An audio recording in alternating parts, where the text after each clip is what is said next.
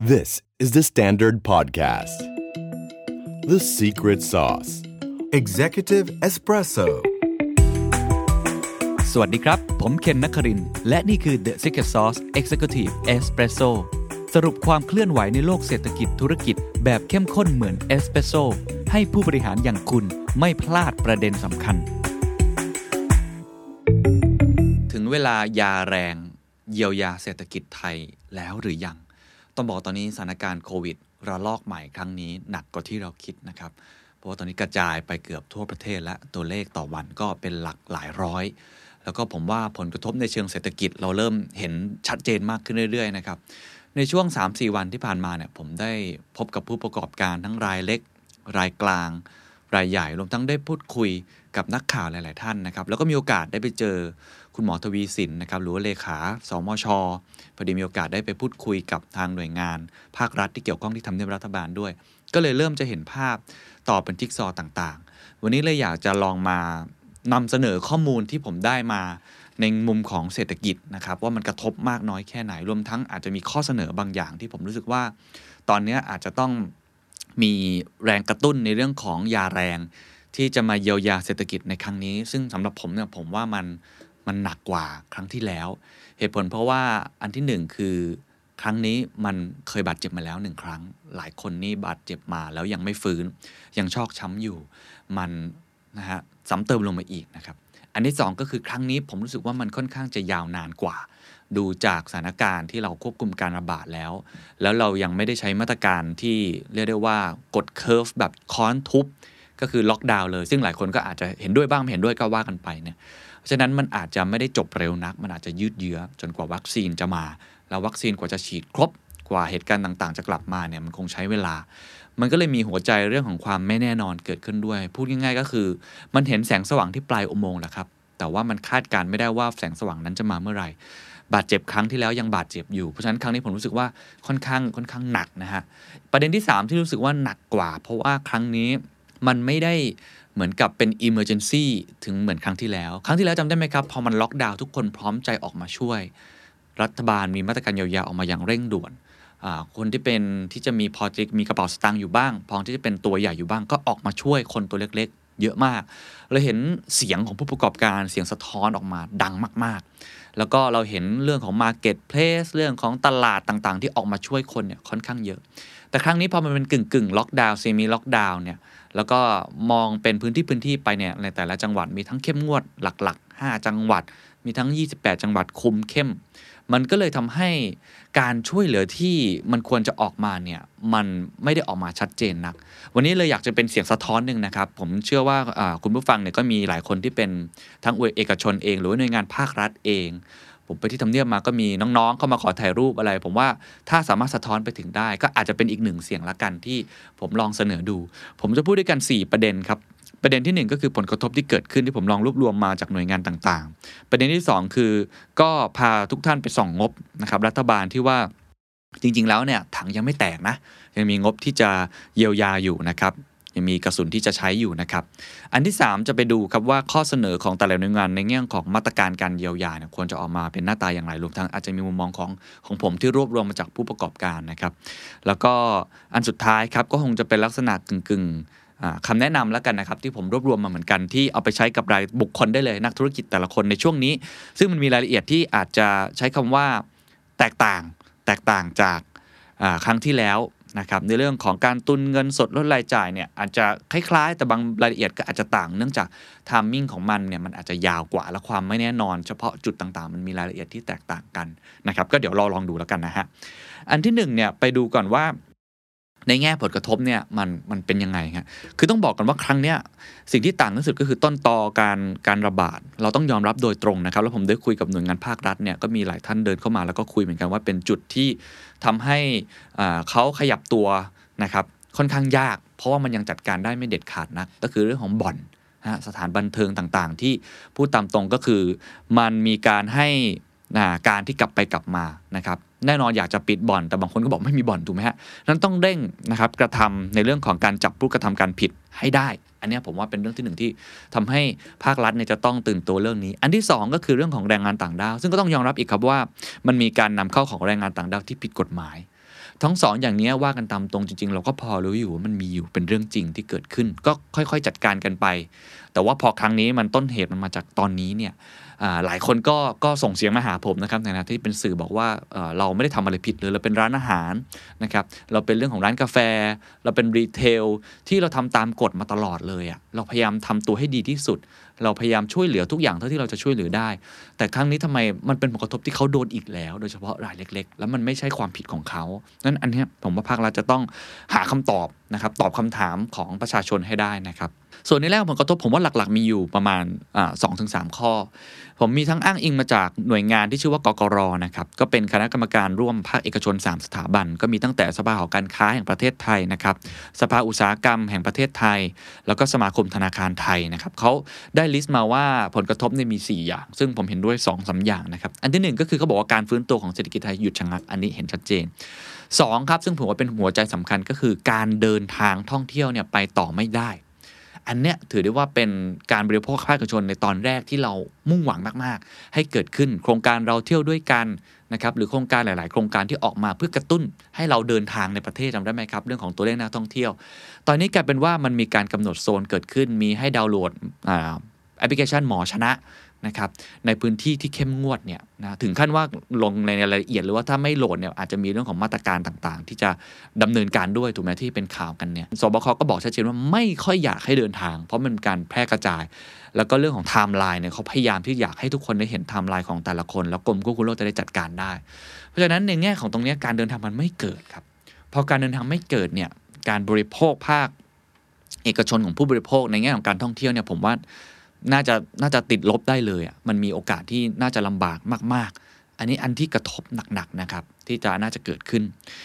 อันที่ 3 ครับที่เอามาแล้วผมเห็นด้วยมากคือความเชื่อมั่นของผู้บริโภคและนักลงทุนนะครับผมว่าอันเนี้ยเป็นหัวใจสำคัญที่สุดของการระบาดในครั้งนี้ อย่าลืมว่าการระบาดในครั้งนี้เนี่ยมันมีความไม่แน่นอนสูงว่ามาตรการภาครัฐจะดำเนินต่อไปในรูปแบบอย่างไรนะครับ อีกทั้งมันมีความที่กระจัดกระจายให้อำนาจแก่ หน่วยงานในแต่ละจังหวัดเองในการกำหนดการตัดสินใจฉะนั้นความเชื่อมั่นผู้บริโภคตอนนี้ต้องบอกรู้มันไม่แน่นอน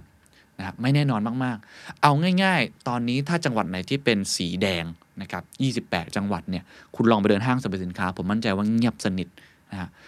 ทีมข่าวแซนด์ดได้ไปสำรวจพื้นที่หลายแห่งในกรุงเทพมหานครนะครับ โดยเฉพาะไม่ว่าจะเป็นเยาวราช พัดพง หรือพื้นที่ต่างๆ ในย่านกลางคืนที่เลยสามทุ่มขึ้นไป นี่แค่เจาะในพื้นที่แนวนี้นะ ผลประกอบก็คือเงียบฮะ มีนักข่าวผมไปถามเนี่ยว่าเขามีการเก็บร้านปิดนะครับปิดต่างๆ เอาก็อียกขึ้น ก็ไปถามว่าเออปิดร้านแล้วหรอเป็นยังไงบ้างทางเจ้าหน้าที่หรือผู้ประกอบการตรงนั้นก็หันกลับมาบอกว่าไม่ได้ปิดร้านแค่วันนี้ปิดไปเลยครับ เพราะทนบาดแผลต่อไปไม่ไหว ผมว่าอันเนี้ยเป็นหัวใจสำคัญมาก ผู้ประกอบการรายหนึ่งนะครับให้สัมภาษณ์กับรายการ Morning Well The Sun Well น่าสนใจนะเขาบอกว่าทาง Miner Food นะครับบอกว่าตอนนี้จริงๆไอมาตรการในแง่ของไอกรุงเทพมหานครเนี่ยที่บอกว่าสามารถกินข้าวได้ถึง3ามทุ่มนะฮะได้ถึง3ามทุ่ม จริง ๆ แล้วไม่เกี่ยวกับเวลาครับ ตอนแรกนี่หนึ่งทุ่มมาสามทุ่มถูกไหมฮะจริงๆแล้วเขาบอกไม่เกี่ยวกับเวลา มันเกี่ยวกับข้องกับความเชื่อมั่นของคนที่ไม่อยากออกไปทานข้าวแล้วครับ ตอนนี้ เอาง่าย ๆ ห้างที่มีการประกาศออกมาว่ามีการนะครับมีผู้ติดเชื้ออยู่อะผมว่าก็ต้องทำใจเลยว่าคนไม่กล้าไปเดิน ผมคนหนึ่งก็ไม่ไปห้างแน่นอนในช่วงนี้ผมไม่ไปเลยนะครับ อันที่ 2 ที่เราเห็นชัดเจนก็คือว่า คนพอไม่อยากออกมากินข้าวนอกบ้าน ไม่เชื่อมั่นต่างๆ ร้านอาหารก็อยู่ยากมากขึ้นเพราะฉะนั้นเขาบอกว่าไม่เกี่ยวกับเรื่องเวลา แต่มันเกี่ยวข้องกับเรื่องที่ว่าความเชื่อมั่นของผู้บริโภค เขาไม่ค่อยอยากจะออกไปกินข้าวนอกบ้าน สักเท่าไหร่ นะครับ เพราะฉะนั้นคนที่กระทบเยอะสุด แล้วผมได้สัมภาษณ์มาค่อนข้างระดับหนึ่งก็คือร้านอาหารรีเทลแต่ที่น่าสงสารที่สุดนะครับ ทุกท่านก็คือผับบาร์คุณผู้ฟังท่านไหนเป็นทำธุรกิจเกี่ยวกับกลางคืนบ้างครับ ลองลองส่งเสียงสะท้อนมาได้ผมเชื่อว่า โอ้โหน่าน่าเป็นห่วงมาก ๆ เพราะรอบแรกเขาหนักมาเขาปิดมาหลายเดือนมาก งานเพิ่งจะกลับมาในช่วงเนี่ยเปิดมาได้แล้วก็ช่วงปีใหม่ต่างๆ คิดว่าจะเป็นช่วงกอบโกยมกราปกติก็เป็นช่วงที่คนเฉลิมฉลองกันอยู่ แต่พอเปิดปีมาสี่มกรานี่เราเห็นภาพชัดเลยว่า คนไม่มีอารมณ์จะเฉลิมฉลองแล้วครับเอาแค่ว่าการสวัสดีปีใหม่ในวงการสื่อปกติก็จะมีคนมาสวัสดีปีใหม่กันเนี่ยมันหายไปหมดเลยนะครับแล้วก็ในตัวผมเองเนี่ยปกติช่วงเวลาพีเดียจะเป็นช่วงเวลาได้เจอเพื่อนมิตรสหายเราก็เราก็พยายามลด ลงไปให้เยอะที่สุด เพราะฉะนั้นเราเข้าใจหรือว่านักร้องนะครับ คนที่ทำงานกลางคืนแบบเนี้ยโอ้โหผับบาร์นี่ลำบากมาก ก็มีคนถามว่าเอ้ยก็ลองปรับตัวเหมือนครั้งที่แล้วได้ไหมทำ delivery สินะฮะผลปรากฏก็คือครั้งนี้มันไม่เหมือนครั้งที่แล้วครับ เพราะคำว่า delivery food delivery ครั้งนี้มันไม่ได้เติบโตแบบก้าวกระโดด เพราะคนมันเริ่มอิ่มตัวพูดง่ายเราสั่งกันเป็นเรื่องปกติ มากยิ่งขึ้น แล้วมันกลายเป็น red ocean คือคนแข่งขันกันสูงมากขึ้น เพราะฉะนั้นการที่จะหาทางรอดในการใช้ delivery อย่างเดียวอะมันไม่ได้ผมใช้คำว่ามันไม่ได้เติบโตหรือว่ามันไม่ได้ช่วยมากขนาดนั้นอีกต่อไป แน่นอนผู้ประกอบการรายใหญ่อาจจะไปต่อได้คนที่เตรียมพร้อม แต่หลาย ๆ คนต้องบอกครั้งนี้มันอาจจะไม่ใช่เข็มฉีดยาที่มันช่วยได้ทันทีนะครับ ผมก็เลย ลองทำเซอร์เวยมาคร่าวๆนะครับอันนี้อ้างอิงไม่ได้นะครับ จากผมเองส่วนตัวที่ลองทำทั้งใน Twitter เองใน Facebook เอง หลายคนที่ตามเพจหรือตามใน The Secret Sauce Club ใน Facebook Group ก็จะเห็นนะครับหรือ Facebook ส่วนตัวเนี่ยผมถาม 2คำถามมันเริ่มมีการดีเบตกันเกิดขึ้นนะครับ ผมเอามาเล่าให้มันเป็นภาพรวม แล้วก็ให้ผมใช้คำว่าคนที่มีอำนาจในการตัดสินใจหรือวางนโยบายลองลองฟังดูว่า อันนี้คือตัวเลขที่มาจาก นะครับสิ่งที่มันพอที่จะเก็บได้จริง ๆ เพราะถ้าคุณดูแค่ GDP เนี่ยคุณต้องรอถูกไหมครับ คุณไปดูเดือดชนีความเชื่อมั่นคุณต้องรอ ถ้าคุณไปดูตัวเลขที่มันอยู่ข้างบนอย่างเดียวบางทีมันไม่เห็นมันต้องเดินลงถนน คุณต้องใช้เท้าลงไปเดิน แล้วคุณจะเห็นว่าตอนนี้บรรยากาศมันค่อนข้างน่ากังวลนะครับผมถามคำถามแรกก่อนว่าอยากทราบความเห็นว่าโควิดสิระลอกใหม่กระทบธุรกิจทุกท่านแค่ไหนก็กว้างๆนะครับมี 4 อัน อันดับที่1ครับซึ่งก็ผมก็ถามผมเนี่ยถือว่าเป็นข้อมูลที่ ถามว่าเซอร์ไพรส์ไหมก็ไม่ขนาดนั้น แต่ก็รู้สึกว่าตอกย้ำความเชื่อส่วนตัวเหมือนกัน คือหนักมากมากกว่าครั้งแรก เป็นอันดับที่ 1 และมากที่สุดถึง 57%อันดับที่ 2 ครับบอกหนักเท่า ๆกับครั้งแรก 24%อันดับที่ 3 ครับ กระทบแต่เบากว่าครั้งแรก 16%และอันดับสุดท้ายครับ ไม่กระทบเลยมีแค่ 3%อันนี้ใน Twitter โหวตประมาณ 357 คนนะครับ ถ้าดูใน Facebook โดยรวมก็จะตอบข้อแรก มากพอสมควรเกินครึ่งเหมือนกัน และไอ้คนที่บอกว่าหนักเท่า ๆ หรือกระทบแต่เบาหรือไม่กระทบส่วนใหญ่เป็นคนที่ปรับตัวได้แล้วหรืออยู่ในธุรกิจที่อาจจะไม่ได้โดนผลกระทบมากนักอยู่ในขาขึ้น หรือไม่ได้ทำเกี่ยวกับธุรกิจที่มันเป็น face to face เพราะนั้นต้องบอกว่าอันนี้เป็นภาพสะท้อนอย่างหนึ่ง แล้วก็ถ้าดูรายละเอียดเนี่ยผมได้ฟังมารายละเอียดระดับหนึ่งยืนยันอีกครั้งว่าไม่ได้อ้างอิงผลวิจัยนะครับ แต่เป็นการเห็นภาพมาระดับหนึ่งก็คือว่าเท่าที่สัมผัสมาผู้ประกอบการร้านอาหาร บอกว่าส่วนใหญ่เนี่ย ผลประกอบการของเขาในรายวันจะลดลงรวมๆแล้วประมาณ 30%นี่คือร้านอาหารนะครับ อันนี้เท่าที่สัมผัสมา เพราะฉะนั้นถ้ามันลากยาวไปหลังจากนี้น่าเป็นห่วงนะครับ อันที่ 2 ก็เป็นเรื่องที่ยังอยู่ในสโคปของความเชื่อมั่นผู้บริโภคอันนี้อยู่นะครับ ผมถามมีคำถามหนึ่งคือผมถามว่าอยากทราบว่าถ้าเกิดว่าให้คุณลองเลือกดู อยากให้มีการล็อกดาวน์หรือไม่อย่างไร ราะว่ามีผู้บริโภคนะครับแล้วมีในแง่ของผู้ประกอบการบางคนเนี่ยเสนอมาเหมือนกันว่า ครั้งนี้พอมันไม่ได้ล็อกดาวน์เนี่ยมัน semi-lockdown มันทำให้ผลกระทบที่เกิดขึ้นมันลากยาวมันมันไม่จบ พูดง่ายๆแล้วการที่ถึงแม้ว่าจะเปิดโอกาสให้คนได้มาทานข้าวได้บ้างอะไรบ้าง แต่หลาย ๆ ครั้งนี่มันกลายเป็นว่ามันไม่ได้ช่วยเพราะมันยังไงมันก็ลดอยู่ดีที่สำคัญที่สุดก็คือ พอผลกระทบมันไม่ชัดเรียกว่ามันไม่เห็นบาดแผลที่ชัดเจนเสียงสะท้อนมันไม่ชัดเนี่ยนะครับ ก็ทำให้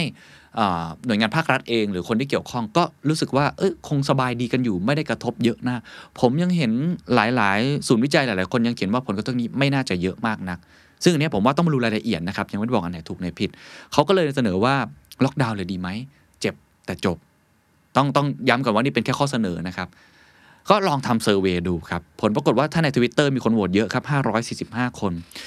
เอ่อบอกไม่ล็อกธุรกิจยังพอไปได้ 64%และล็อกเจ็บแต่จบ แล้วให้ช่วยเยียวยาเลย ประกันสังคมมาอะไรมา 36%ก็เอามาตัวเลขให้ดูนะครับ เฉยๆ ใน Facebook ก็มีหลายคน ส่วนใหญ่เป็นร้านอาหารที่บอกว่าล็อกเถอะ เพราะว่าเขาหนักกับครั้งแรกมาก อย่าลืมว่าอันนี้เป็นตัวเลขที่ไม่ได้อ้างอิงผลวิจัย แต่ว่าเป็นเรื่องที่ผมพยายามสะท้อนให้ทุกท่านได้เห็น ทุกท่านคิดเห็นยังไงลองคอมเมนต์กันนะครับใน YouTube ใน Facebook คอมเมนต์มาให้เห็นหน่อยผมก็อยากรู้เหมือนกันว่าส่วนใหญ่เป็นยังไง แต่เรื่องนี้ควรจะมีเสียงสะท้อนที่พูดออกไปนะครับ จริง ๆ มันมีอีกหน่วยงานหนึ่งที่เขาให้ผลวิจัยออกมาเหมือนกันที่น่าสนใจในแง่ของอผลกระทบนะครับคือทาง TDRI นะครับคุณณนริศนะครับ นักวิชาการอาวุโสของ TDI เนี่ยเขาบอกว่าผลกระทบจากการระบาดรอบใหม่จะรุนแรงมากกว่าเดิม เพราะเดือนเมษายน 2563 ผู้ติดเชื้อน้อยกว่านี้ โดยเบื้องต้นครับประเมินไว้ครับว่าสถานการณ์จะลากยาวไม่น้อยกว่า 3 เดือน ดังนั้นรัฐบาลต้องเร่งช่วยเหลือผู้ได้รับผลกระทบนะครับ อันนี้คือให้เห็นเฉยๆว่า ก็มีบางหน่วยงานเริ่มออกมาสะท้อนให้เสียงให้เห็นแล้วว่าน่าจะลากประมาณ 3 เดือน แล้วก็อาจจะแรงกว่าครั้งแรก ส่วนข้อสุดท้ายครับเนี่ยผมยังอยู่ในเรื่องของกกรที่เขาประเมินข้อที่4นะครับซึ่งก็เกี่ยวเหมือนกันก็คืออการเดินทางแล้วฟื้นตัวชะงงักแล้วความเชื่อมั่นแล้ว ภาคการผลิตเนี่ยก็ถูกผลกระทบทางอ้อมนะครับ ถามว่าเจอจากอะไรเจอจากเศรษฐกิจโลกที่ฟื้นตัวช้า นะครับว่ายังไงก็ค่อยๆฟื้นตัวอยู่แล้ว แล้วก็ต้องบอกว่าช่วงนี้หลายหลายประเทศกลับมาล็อกดาวน์อีกครั้ง ก็อาจจะฟื้นตัวช้ากว่าที่คิด ยังมีเรื่องของการขาดแคลนตู้คอนเทนเนอร์ด้วย ก็เป็นผลกระทบระยะสั้นนะครับที่ต้องเลี่ยงแก้ไข แล้วก็เรื่องของแนวโน้มบาทแข็งด้วยนะครับก็อันนี้คือ 4 อันที่เอามาให้เห็นนะครับ ก็ผมว่าอันนี้ คงต้องช่วยช่วยกันประเมิน ใครที่รู้สึกบาดเจ็บรู้สึกอะไร ผมว่ายินดีนะครับที่ผมจะเป็นคนหนึ่งที่ช่วยสะท้อนขึ้นไป เพราะว่าอย่าลืมว่าการบาดเจ็บในครั้งนี้เนี่ยมันเป็นการบาดเจ็บที่มันค่อนข้างที่จะกระจัดกระจาย คือมันไม่ตรง แล้วแต่คนมันไม่เหมือนกัน บางภาคธุรกิจมันไม่ได้โดนนะฮะ แต่บางภาคธุรกิจมันโดนนั้นอันไหนที่โดนก็ต้องส่งเสียง เพราะผมเชื่อมาตรการที่จะเยียวยาก็จะออกมาในลักษณะลักษณะแบบนี้เหมือนกันนะครับ ก็ หลายคนไปกินร้านอาหารนะครับที่กลับมาก่อนสามทุ่มเนาะวันก่อนผมไปกินมาก็มีผมอยู่โต๊ะเดียวนะครับ ก็น่าจะเป็นอย่างนี้ต่อไปนะฮะลักษณะแบบนี้ ทีนี้พาไปดูอีก หัวข้อหนึ่งที่อยากจะชวนคุยครับ พอมันมีเรื่องนี้เนี่ยมันก็มีเรื่องของการเรียกร้องมาตรการการเยียวยาการกระตุ้นเศรษฐกิจออกมานะครับ ว่าเฮ้ยมันถึงเวลาไหมที่ต้องพยุง ที่จะต้องฟื้นฟูที่ต้องเยียวยาอย่างกกรที่ผมบอกเมื่อกี้เขามีก็ก็มีข้อเสนอเหมือนกันว่า ให้เร่งการใช้งบฟื้นฟู ที่เหลืออยู่อย่างชัดเจนนะครับ อันนี้เดี๋ยวผมจะเล่าต่อไปว่าเขาเขาเสนออะไรบ้างนะครับ แต่ว่ามันก็มีคำถามว่าไอ้งบเยียวยางบฟื้นฟูตอนเนี้ยมันเหลืออยู่เท่าไหร่ กระสุนยังเหลืออยู่หรือไม่ ผมมีตัวเลขชัดๆมาให้เห็นนะครับ ต้องบอกอย่างนี้ก่อนว่าถ้างบที่เกี่ยวข้องกับเรื่องโควิด ในการเยียวยาและฟื้นฟูเนี่ยตอนนี้มีอยู่หลักๆเนี่ยประมาณ 3-4 งบด้วยกันนะครับซึ่งก็มีทั้งการคลังแล้วก็เรื่องของการเงิน อันที่ 1จำได้ไหมครับ เรื่องของพรกรเงินกู้นะครับอันนี้จำได้นะ1ล้านล้านบาทนะครับอันนี้ก็คือมีทั้งส่วนในแง่ของการเยียวยานะครับประมาณ 5.5 แสนล้านบาท แล้วก็เรื่องของการฟื้นฟูอีก4ี่แสนล้านบาท รวมกันก็ถ้ารวมอีกประมาณสี่หมื่นห้าพันล้านบาท ในแง่ของเรื่องการแพทย์ ก็รวมรวมกันก็ประมาณ 1 ล้านล้านบาทพรกองเงินกู้อันนี้กู้ไปแล้ว นะครับอยู่ที่ว่าจะใช้หมดเท่าไหร่เดี๋ยวผมจะเล่าให้ฟังอีกทีหนึ่งอีกงบหนึ่งนะครับก็คืองบกลางครับคืองบประมาณรายจ่ายประจำปี 2514 ซึ่งเขาได้มีการกันงบไปให้ ก็คืองบกลางรายการเงินสำรองจ่าย เพื่อกรณีฉุกเฉินหรือจำเป็น และรายการค่าใช้จ่ายในการบรรเทาแก้ไขปัญหา และเยียวยาผู้ได้รับผลกระทบ อันเนี้ยมีอยู่ประมาณ 1.39 แสนล้านบาท งบที่ 2 นะครับ งบที่ 3 ครับ อันนี้เป็นเรื่องของงบลงทุนรัฐวิสาหกิจประจำปีงบประมาณ 2514ประจำ 2.9 แสนล้านบาท ที่จะช่วยดูแลและขับเคลื่อนเศรษฐกิจไทยต่อไป อันนี้เป็นในแง่ของรัฐวิสาหกิจที่จะช่วยได้ จริงๆ ยังมีงบหนึ่งถ้าใครจำกันได้ก็คืออเรื่องของสภาพคล่องนะครับ9แสนล้านบาทนะครับก็เป็นเรื่องของงบในแง่แบงก์ชาตินะครับซอฟโลนต่างๆ แล้วก็ลบเรื่องของ BSF ที่ดูแลเรื่อง บอลต่างๆนะครับ ซึ่งอันนี้ต้องบอกว่าก็มีหน่วยงานหนึ่งที่ออกมาให้เห็นแล้วก็คือออมสินนะครับอันนี้ผมอาจจะเล่านิดหนึ่งอันนี้มี9ก้าแสนล้านบาทนะครับ ซึ่งบอกว่ามันเป็นเรื่องของการปล่อยสภาพคล่องเข้ามาก็สำคัญเหมือนกันเนาะล่าสุดก็คือธนาคารออมสินออกมาตรการพักหนี้ 3-6 เดือนช่วยลูกค้าเจอโควิด -19 รอบใหม่ใน 18 จังหวัด เห็นไหมมันมันต้องเริ่มทาร์เก็ตมากขึ้นใน 28 จังหวัดแล้วนะครับเขาบอกว่าจากข้อมูลของลูกค้าธนาคารพบว่าในพื้นที่ 28 จังหวัดมีลูกค้าสินเชื่อของธนาคารจำนวนกว่า 1.9 ล้านราย วงเงินสินเชื่อกว่า 670,000 ล้านบาท ซึ่งอันนี้เขาคาดการว่าการระบาดระลอกใหม่และพื้นที่ดังกล่าวเนี่ยถูกกาหนดเป็นพื้นที่ควบคุมสูงสุด เพราะฉะนั้นเขาคาดว่าจะมีลูกค้าจำนวนไม่น้อยที่ประสบปัญหาได้รับผลกระทบ ธนาคารก็เลยได้เร่งเปิดให้ลูกค้าลงทะเบียนแจ้งความประสงค์เข้ามาตรการช่วยเหลือผ่านเว็บไซต์ธนาคารออมสินนะครับและธนาคารก็จะติดต่อกลับไปเพื่อดำเนินรายการ ในเรื่องของรายละเอียดต่อไป อันนี้เขาให้ลงทะเบียนในวันศุกร์ที่ 8 มกราไปแล้วใครเป็นลูกค้าอยู่ก็เข้าไปติดต่อนี่คือความเคลื่อนไหวที่เกิดขึ้น เพราะฉะนั้นตอนนี้มันมีอยู่ 3 งบเสียมสามถึงสี่งบชัดๆนะครับ ที่ผมอยากจะเน้นย้ำอันนี้ 2 ก้อนนะครับ ถ้าใครดู YouTube ผมมีอินโฟกราฟิกให้ด้วย ว่า ไอ้ก้อนของ 1 ล้านล้านบาท กับประมาณ 1.4 แสนล้านบาท ก็คืองบกลางเนี่ย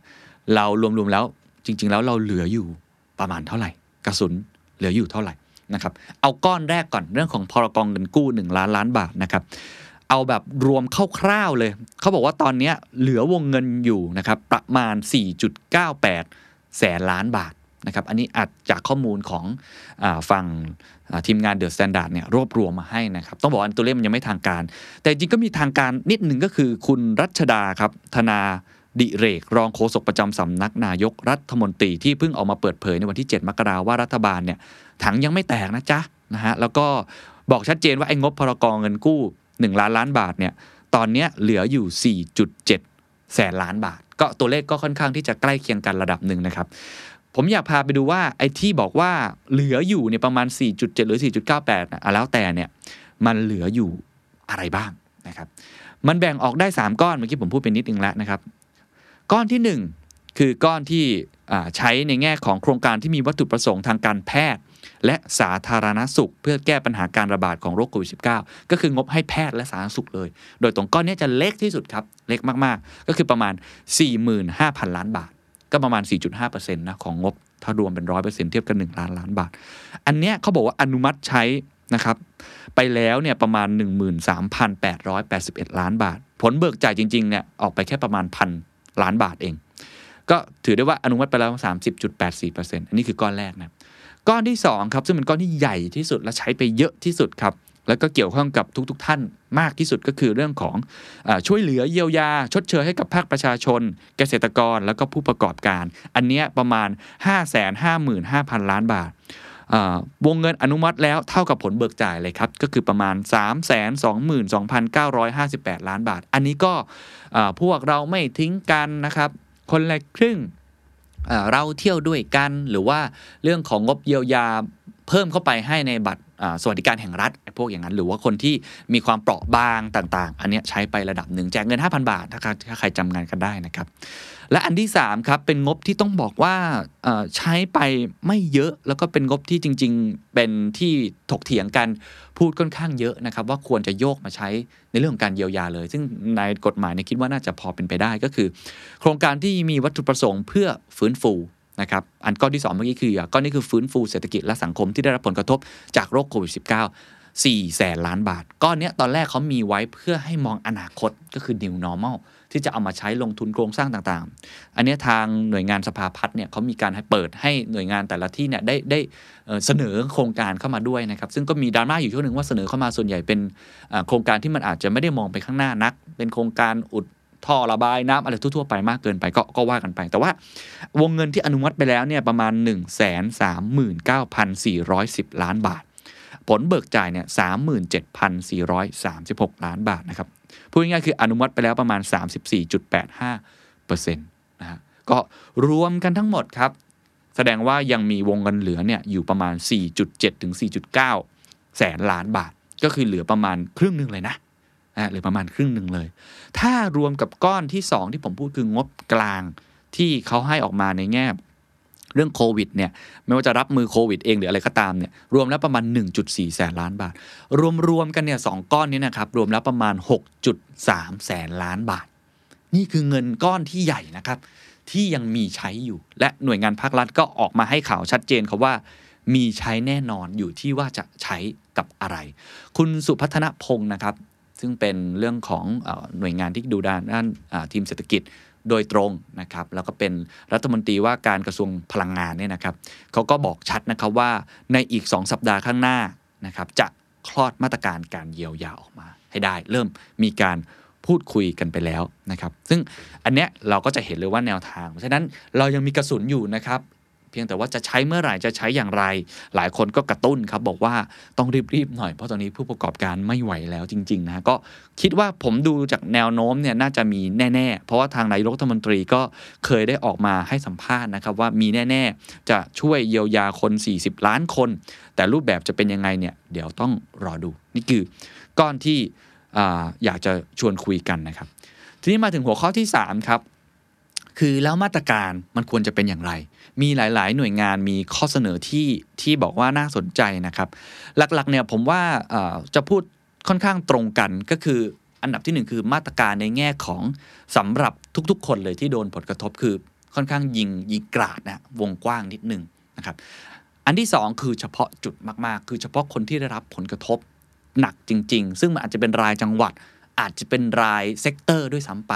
อันนี้ต้องผมว่าต้องเกิดขึ้นคือ t a r g e t มากขึ้น โดยเฉพาะผู้ประกอบการรายเล็ก ๆ อันนี้ในต่างประเทศเราเห็นนะครับว่าเขาเขาทำอย่างนี้สิงคโปร์ทำอย่างนี้อังกฤษทำอย่างนี้อเมริกาก็เคยทำอย่างนี้เหมือนกัน ให้เงินผู้ประกอบการหรือว่าเจ้าของกิจการที่ค่อนข้างที่จะตรงจุดคือเอาคนที่ได้รับผลกระทบนะครับไปที่หน่วยงานที่ผมอ้างอิงก่อนนะครับเรื่องของกกรเนี่ยเขาออกมานะครับซึ่งเป็นหน่วยงานเอกชนที่น่าจะรวมตัวกันเยอะที่สุดและใหญ่ที่สุดอันหนึ่งนะครับเขาบอกว่าให้เร่งการใช้งบฟื้นฟูที่เหลือ นะครับให้ได้ โดยที่กำหนดวิธีการใช้งบให้ได้เร็ว และมีประสิทธิภาพนะ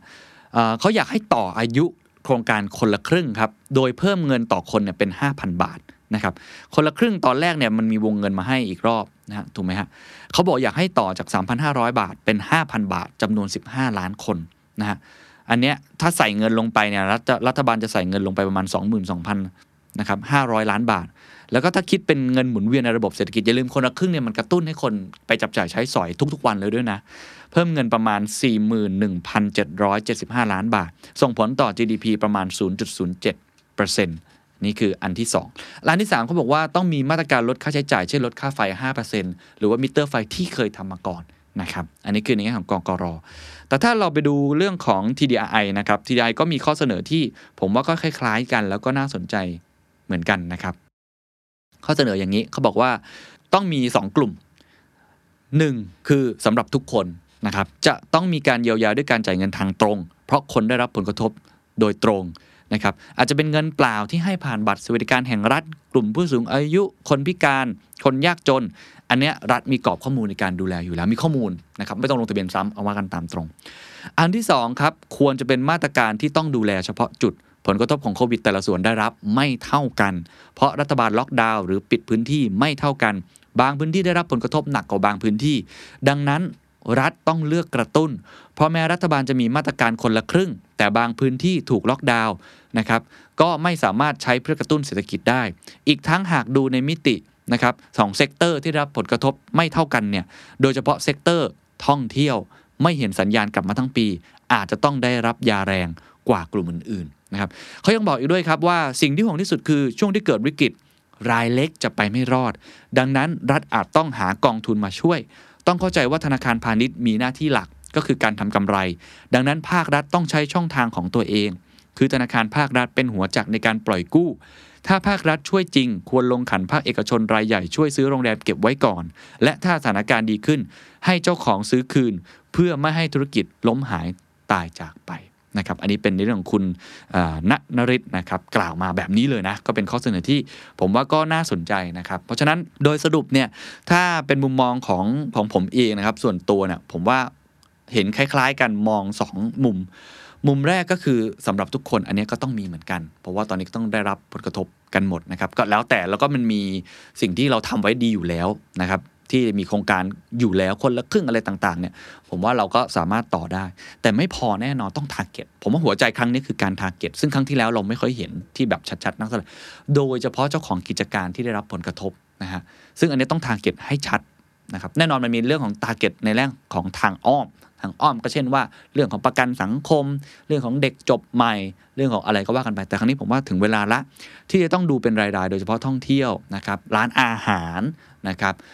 หรือว่า retail ต่างๆ ที่เขาได้รับผลกระทบจริง ๆ ในรายจังหวัดด้วย คือเพราะฉะนั้นมันต้องอาศัยหน่วยงานอื่นๆ ที่เกี่ยวข้องเนี่ยเข้ามาไว้เสียงค่อนข้างเยอะด้วย ซึ่งผมจะพูดต่อไปในข้อที่ 3อีกอันนึงที่ผมคิดว่าควรจะทำมาก ๆ แล้วก็เป็นปัญหามาตั้งแต่รอบแรกนะครับ เรื่องของการเฉพาะจุดก็คือเรื่องของซอฟท์โลนนะครับ เรื่องของสภาพคล่อง ซึ่งผมว่าก็ยังเป็นปัญหาใหญ่มาก ๆเหมือนกันนะครับ โดยเฉพาะในจังหวัดที่โดนผลกระทบเยอะ ๆ นะฮะ อันเนี้ยจะทำอย่างไรที่ เราเห็นปัญหาแล้วธนาคารพาณิชย์พูดตามตรงเขาก็ต้องอาศัยเนาะการทำกำไรเขาไม่อยากจะปล่อยออกมา หนี้เสียเขาก็กังวลผมได้คุยกับผู้ประกอบการในแง่ของธนาคารพาณิชย์หลาย ๆ ที่ก็ก็เขาก็กังวลในเรื่องนี้ เอ๊จะทำยังไงได้บ้างที่เป็นลักษณะแบบ unconventional ครับ คือเป็นเชิงรุกมากขึ้น ผมว่าถึงเวลาแล้วที่เราต้องคิดนอกกรอบ มากยิ่งขึ้นก่อนที่ผลกระทบจะเลวร้ายไปมากกว่านี้นะครับ อันเนี้ยเราเห็นธนาคารออมสินภาครัฐอาจทำแล้วทางอื่นก็คงจะดำเนินการต่อ เรื่องอื่นๆการค้ำประกันที่ทำให้ผู้ประกอบการรายย่อย หรือคนที่เขาไม่เคยเข้าสู่ระบบเนี่ยเขาจะทำอย่างไร ผมว่ามันต้องลองช่วยกันคิดให้มากขึ้น เพราะไม่งั้นครั้งนี้ก็คงจะใช้คำว่า ตายสนิทจริง ๆ นะครับ ถ้าตายสนิทไปเนี่ยผลกระทบเกิดขึ้นมันจะเกิดอีกมากมาย แน่นอนมีส่วนหนึ่งเขาพูดตามตรงเขาอาจจะไม่แข็งแรงอยู่แล้ว อาจจะไม่ควรได้ไปต่อ เพราะว่ามันไม่ใช่ธุรกิจที่ควรจะได้ไปต่อ เป็นต้นก็อาจจะมีอยู่บ้างแต่ผมเชื่อว่ายังมีคนอยู่จำนวนที่เขาเขาเขาไม่ได้ทำอะไรผิดแล้วเขาควรจะได้รับการช่วยเหลือในตรงนี้มาก ๆด้วยนะครับ โดยเฉพาะเรื่องของเจ้าของกิจการที่เขาพยายามดึงลูกจ้างเขาไว้ระดับหนึ่งนะก็เลยนำมาซึ่งข้อเสนออันที่3อันนี้ของส่วนตัวผมเองนะครับ ก็คือว่าผมคิดว่าตอนเนี้ยเราอาจจะต้องเริ่มมาทำในลักษณะแบบที่ท่านนายกเคยทำในช่วงครึ่งปีหลัง คือต้อง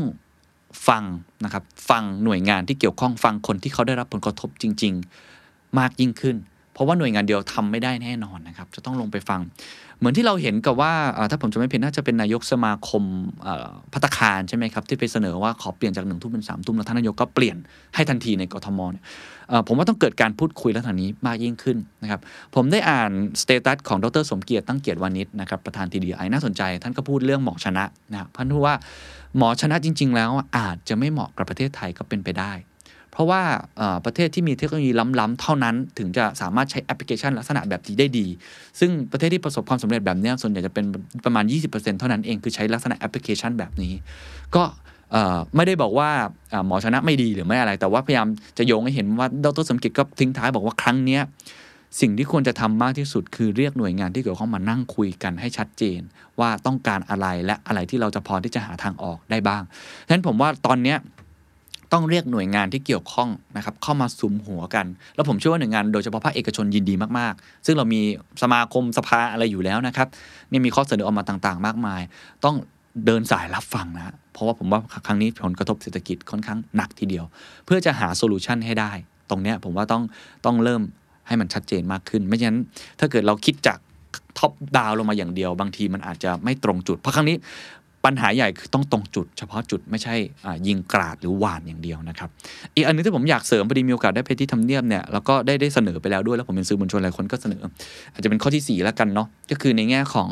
การสื่อสารครับผมว่าตอนนี้เป็นปัญหาใหญ่ที่สุดเลย โดยเฉพาะหน่วยงานที่เกี่ยวข้องอย่างภาครัฐเองเนี่ยผมว่าการสื่อสารมีปัญหามากๆนะครับไม่ว่าจะเป็นสื่อสารต่างคนต่างสื่อสารไม่ตรงกันนะครับ กลับไปกลับมาไม่แน่นอน แล้วก็ไม่แน่ใจว่าอันไหนมันเชื่อได้จริง ๆ เพราะมันมีการให้ข่าวครั้งแรก แล้วก็มาแก้ข่าวครั้งที่ 2 มันทำให้บางคนเนี่ยสับสนค่อนข้างเยอะ แล้วก็กระจายกระจายข้อมูลมีเฟกนิวอะไรต่างๆ แน่นอนสื่อมวลชนก็มีส่วนในการช่วยตรงนี้ ผมก็พยายามสื่อมวลชนอื่นก็พยายามอยู่ แต่ตรงนี้การสื่อสารยังเป็นปัญหาค่อนข้างใหญ่มากๆ แล้วก็ผมคิดว่าเขาคงจะพัฒนามากขึ้น เพราะว่าทั้งทางเลขาสมชเอง หรือว่าท่านคุณหมอทวีเสียนเองก็ยอมรับในที่ประชุมวันนั้นที่เขาเรียกสื่อไปไปเสนอนะครับ ผมว่าคงจะเห็นความเปลี่ยนแปลงจริงๆก็ต้องบอกว่าให้กำลังใจแต่ว่ายอมรับจริงๆว่าครั้งนี้มีปัญหามาก ๆนะครับ ถึงมากที่สุดจริง ๆ อันนี้คือ part ที่ 3 ที่อยากจะชวนคุย part ที่ 4 ครับ คงจะเป็นการพูดถึงผู้ประกอบการโดยตรงนะครับ อยากจะให้กำลังใจ แล้วก็อยากจะลองรวบรวมเป็นกึ่งๆ คล้าย ๆ กับไม่อยากจะพูดว่าคัมภีร์เนาะเพราะมันยังไม่สำเร็จรูปขนาดนั้น เป็นคำแนะนำแล้วกันนะครับ จากที่ผมรวบรวมมาหลาย ๆ คนหลาย ๆ ที่ว่าช่วงนี้เขาทำกันยังไง โดยเฉพาะคนที่รับผลกระทบซึ่งมันเฉพาะจุดมากขึ้นเนี่ยอันที่ 1 ผมว่าต้อง worst case scenario ละครับ คุณอาจจะไม่ได้โดนรุนแรงในช่วงสัปดาห์ 2 สัปดาห์ตั้งแต่เปิดมา แต่ต้อง worst case ไปก่อนแล้วนะครับ เพราะว่าครั้งนี้น่าจะหนักกว่านะครับในแง่ของความยาวความไม่แน่นอนเอเรื่องของจิตใจนะครับเรามีบทเรียนมาแล้ว ครั้งนี้ผมได้คุยกับหลายท่านหลายท่านบอกว่าจิตใจไม่ไม่ได้กระทบเยอะ เพราะว่ามีบทเรียนเราก็รู้สึกว่ารู้ว่าต้องทำอะไรยังไงบ้าง รู้ว่าต้องเปิดโหมด สงครามยังไง ความพร้อมค่อนข้างดี แต่ว่าอออยากจะลองชวนคิดนะครับว่าให้ worst case ไว้ก่อนประเมินสถานการณ์ ไปให้ได้ ก็ได้คุยกับ 2 ท่านก็อยากจะอยากขออนุญาตเอ่ยชื่อแล้วกันนะครับ ท่านแรกคุณเศรษฐาก็มาคุยกันในทวิตเตอร์นะครับของแสนสิริก็ผมก็เหมือนกับลองเขียนทวิตเตอร์ดูไปนะครับว่าเอ๊ะทุกท่านเป็นยังไงบ้างประเมินสถานการณ์กันยังไงนะคุณเศรษฐามาคอมเมนต์แล้วผมชอบเขาบอกว่าตอนเนี้ย ไม่ว่าจะประเมินยังไง worst case ไปก่อนเลย ยังไง worst case ดีที่สุด อีกคนนึงก็ได้คุยกับคุณโก้อนันดานะครับคุณโก้ผมก็ถามว่าเป็นยังไงบ้างคุณโก้ก็ตอบกลับมาว่า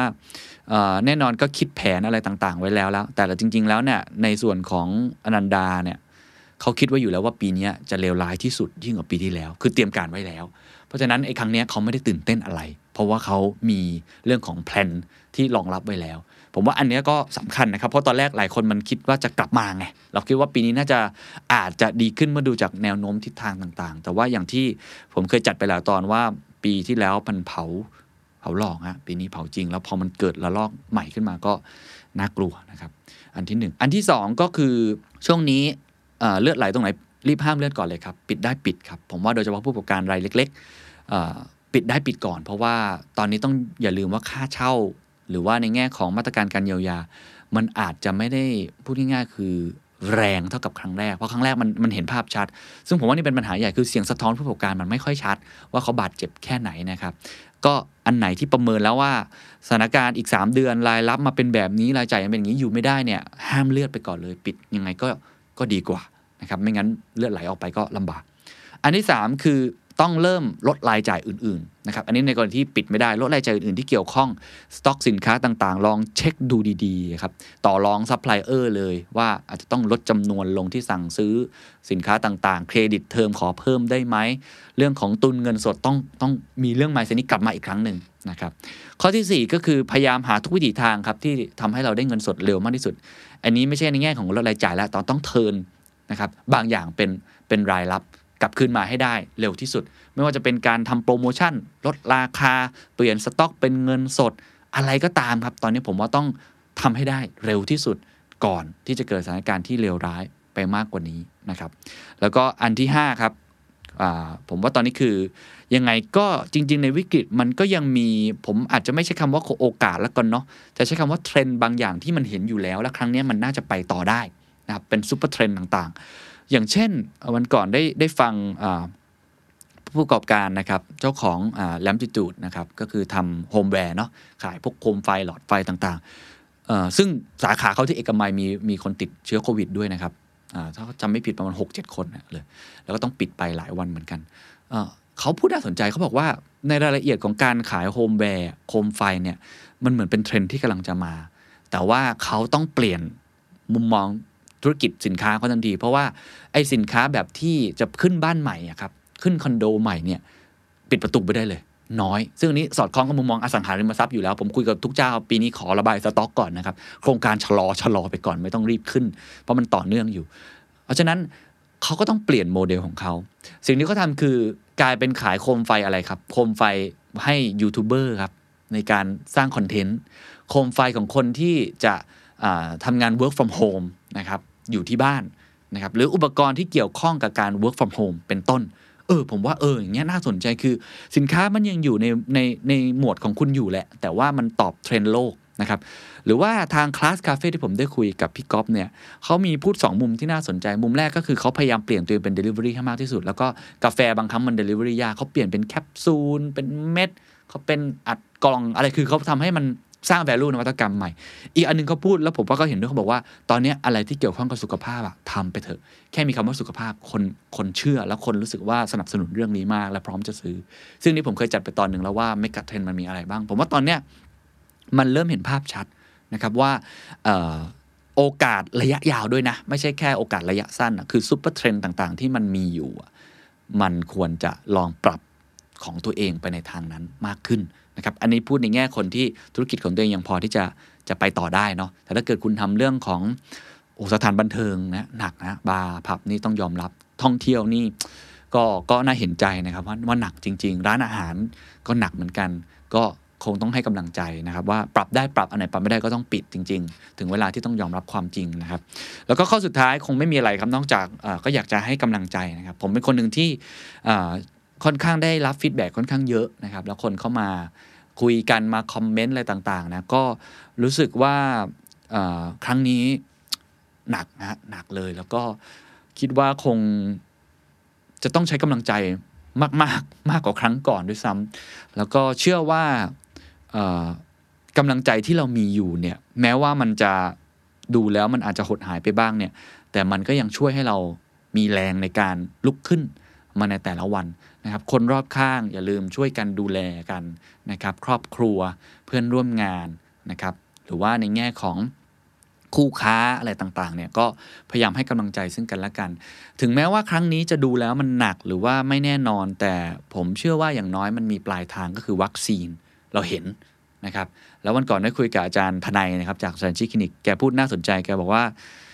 ครั้งนี้เนี่ยแม้ว่าจะดูแล้วคลุมเครือมาก แต่สุดท้ายแล้วเนี่ยไอแสงสว่างที่ปลายอุโมงค์เนี่ยถ้ามันเปิดออกเห็นนะใครเป็นคนแรกที่เข้าไปกลุ่มหัวใจลูกค้าได้ก่อน มันจะทะลักเลยครับนะถูกไหมฮะคือถ้าเกิดมันเกิดวัคซีนปุ๊บเนี่ยใครเป็นคนแรกที่แบรนด์ชัด คนเชื่อถือร้านอาหารร้านไหน มันจะไม่แน่มันอาจจะทดแทน เราจำปรากฏการณ์ pent-up demand ได้ถูกไหมไม่แน่มันอาจจะทดแทนปรากฏการณ์ที่เกิดขึ้นก็ได้ นะฮะนั้นก็พยายามมีเวลาในช่วงนี้ ถ้าเกิดว่าธุรกิจมันไปต่อยากจริงมีอะไรต่างๆ ลอง upskill ตัวเอง ลอง reskill ตัวเอง หรือเตรียมพร้อมธุรกิจบางอย่างที่เปิดมาปุ๊บ หรือว่าความเชื่อมั่นมันกลับมาวัคซีนมันกลับมาเนี่ยคุณจะเป็นคนแรกหรือเปล่า คุณคว้าโอกาสนั้นได้หรือเปล่า เรื่องของอกำลังการผลิตคุณพร้อมหรือเปล่า เรื่องของกำลังคนคุณพร้อมไหม ถ้าเกิดมันทะลักเข้ามา ผมยกตัวอย่าง THE STANDARD ก็คิดอย่างนั้นเหมือนกัน อย่างที่ผมเคยพูดไปหลายครั้งว่าปีนี้ อยากจะเน้น on ground มากขึ้นนะครับ ก็อาจจะทำให้เราต้องระมัดระวังในเรื่องนี้เพราะว่า social distancing เนาะ แต่เราก็คุยกันในทีมว่าเฮ้ย ถ้าอย่างนั้นเรามาเซตทำให้ on ground นี้มันเป็น on ground ที่มันมีระบบ process ชัดเจน สามารถที่จะใช้คำว่า repeatable ได้ สามารถที่จะ duplicate ได้คือกระจายออกไปได้นะครับให้มันเป็นมืออาชีพจริง ๆ เพราะถ้าพูดตามตรงสมมุติว่าเริ่มมาปีนี้แล้วผมเริ่มทำเลย มกรามันอาจจะต้องผมอาจจะต้องรีบเข็นมากๆอะเพราะปลายปีแล้วก็จะฮึดจบปีก็ใช้เวลาเหมือนกัน มันอาจจะไม่ทันการกับกับดีมานที่เกิดขึ้น ช่วงนี้ดีมานอาจจะน้อยแต่ผ่านไปอาจจะ3าถึงหเดือน แล้วดีมานมันกลับมาทันทีอะแล้วผมพร้อมพอดีทุกอย่างสามารถที่จะรองรับกับดีมานที่ต้องการได้ แล้วผมเก็บได้ทุกเม็ด แล้วแบรนดิ้งอยู่ในใจ มันก็อาจจะทำให้เราได้รีเทิร์นที่ ใช้คำว่าทดแทนกับสิ่งที่ขาดหายไปก็เป็นไปได้ ผมว่าจันทนายพูดมุมนี้น่าสนใจ เพราะฉะนั้นตอนนี้ก็กำลังใจกำลังกายแล้วก็เตรียมพร้อมนะครับในวันที่แสงสว่างมันมาจริง ๆ เราควรจะเป็นคนแรก ๆ ที่สามารถที่จะคว้าชัยชนะ ในตอนนี้ให้ได้นะครับก็คงจะปิดท้ายด้วยประมาณนี้นะครับรวมทั้งถ้าใครเป็นหน่วยงานภาครัฐเนี่ยผมก็คงจะฝากจริงๆนะครับลองไปสัมผัสผู้ประกอบการจริง ๆ ไม่ต้องดู indicator ที่เป็นตัวเลขละคุณลองลงไปหาเขาจริงๆเนี่ยคุณจะรู้ครับว่าตอนนี้สถานการณ์มันอาจจะเลวร้ายมากกว่าที่คุณคิดก็ได้นะครับแต่วันนี้ก็ขอให้กำลังใจกับทุกคนนะครับ สวัสดีครับ